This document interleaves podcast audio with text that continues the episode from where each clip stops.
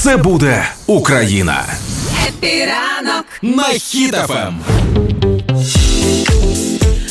Тому, якщо дітлашня, яка раптом подумала, що о, навчальний рік не розпочнеться, для вас є невтішні новини. Розпочнеться. Батьки видихайте, оскільки вже стало відомо, з 1 вересня відновляться навчання в школах і вузах, але на тих територіях, де це буде можливо, офлайн. Тобто, все ж таки мають намір відправляти дітлашню до шкіл. Але важливий момент обов'язково це відбудеться при умові, якщо є бомбосховище повноцінне, обладнане, куди помістяться вся дітлашня, і в випадку повітряної тривоги їм там буде безпечно. Тому е, фактично, да, це хороша новина для батьків і для навчального процесу. Ну це жахливо для дітей, тому що диви, пандемія, але ми все одно вчимося. Війна, ми все одно вчимося. В дітей нема жодного варіанту не ходити в школу. А я поясню, чому тому, що має вирости нове, розумне, максимально освічене покоління, яке буде і без нагадувань знати, хто тут на землі на цій планеті головний гній, і будуть їх давити як мінімум інтелектуально. Тому я дуже сильно за відновлення навчання все логічно. Ну тоді потрібно просто розробити уроки історії і все онлайн.